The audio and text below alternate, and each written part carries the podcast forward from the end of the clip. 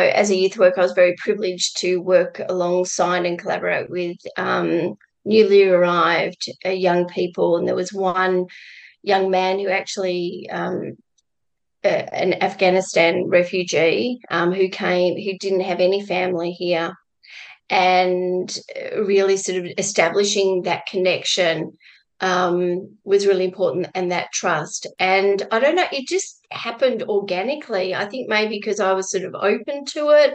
Um, but I'd visit at the school um, where they were learning and we got talking. We ended up just organically drawing at the same time.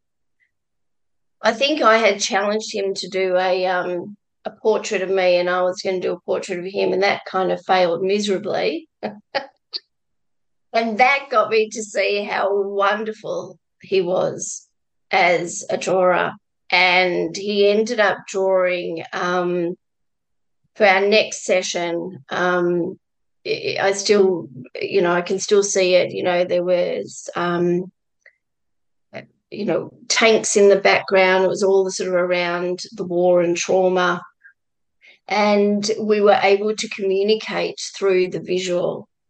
So it was very much him sort of sharing um, the visual and, and and talking to it and speaking to it and um, giving it meaning. And and I think what I've learned as an you know art therapist in training is that it's really important for me to take any kind of knowing out.